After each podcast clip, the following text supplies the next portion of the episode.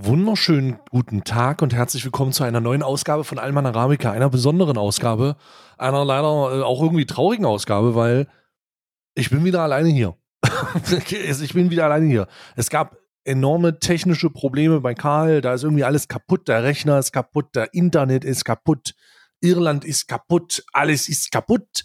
Und darum habe ich mir gedacht, ja gut, mache ich eine kurze Präsenzvolle, kurze Anwesenheitspflicht, ne? Sowas wie beim Lehrer damals, der hat aus dem Klassenbuch vorgelesen und ich hebe kurz die Hand und dann lege ich mich wieder zu schlafen.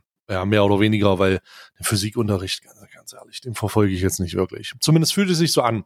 Aber eine Sache habe ich.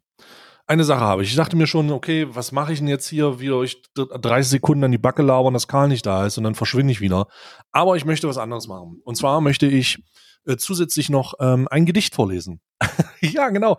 Ein Gedicht von Bertolt Brecht mit dem Namen An die Nachgeborenen.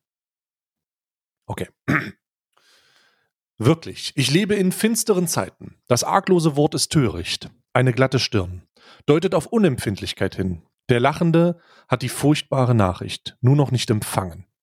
Was sind das für Zeiten, wo ein Gespräch über Bäume fast ein Verbrechen ist, weil es ein Schweigen über so viele Untaten einschließt.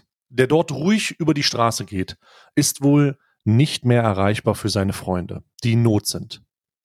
Es ist wahr, ich verdiene noch meinen Unterhalt, aber glaubt mir, das ist nur ein Zufall. Nichts von dem, was ich tue, berechtigt mich dazu, mich satt zu essen. Zufällig bin ich verschont. Wenn mein Glück aussetzt, bin ich verloren. Man sagt mir, iss und trink du. Sei froh, dass du es hast.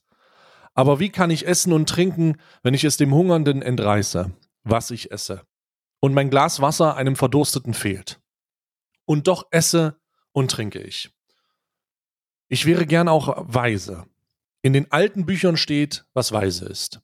Sich aus dem Streit der Welt halten und die kurze Zeit ohne Furcht verbringen, auch ohne Gewalt auskommen, Böses mit Gutem vergelten, seine Wünsche nicht erfüllen, sondern vergessen, gilt für weise.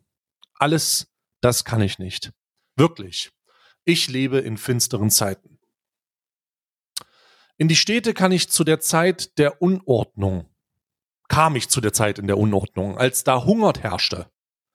Unter die Menschen kam ich zu der Zeit des Aufruhrs und ich empörte mich mit ihnen. So verging meine Zeit, die auf Erden mit mir gegeben war. Mein Essen aß ich zwischen den Schlachten. Schlafen legte ich mich unter die Mörder.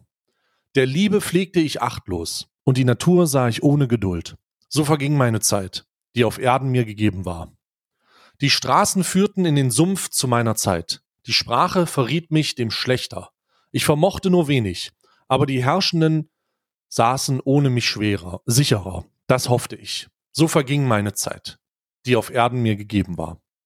Die Kräfte waren gering, das Ziel lag in großer Ferne. Es war deutlich sichtbar, wenn auch für mich kaum zu erreichen. So verging meine Zeit, die auf Erden mir gegeben war. Ihr, die ihr auftaucht, werdet aus der Flut, in der wir untergegangen sind, gedenkt, wenn ihr von unseren Schwächen sprecht. Auch der finsteren Zeit, die ihr entronnen seid. Gingen wir doch öfter als die Schuhe, die Länder wechselnd, durch die Kriege der Klassen verzweifelt. Wenn da nur Unrecht war und keine Empörung. Dabei wissen wir ja, auch der Hass gegen die Niedrigkeit verzerrt die Züge.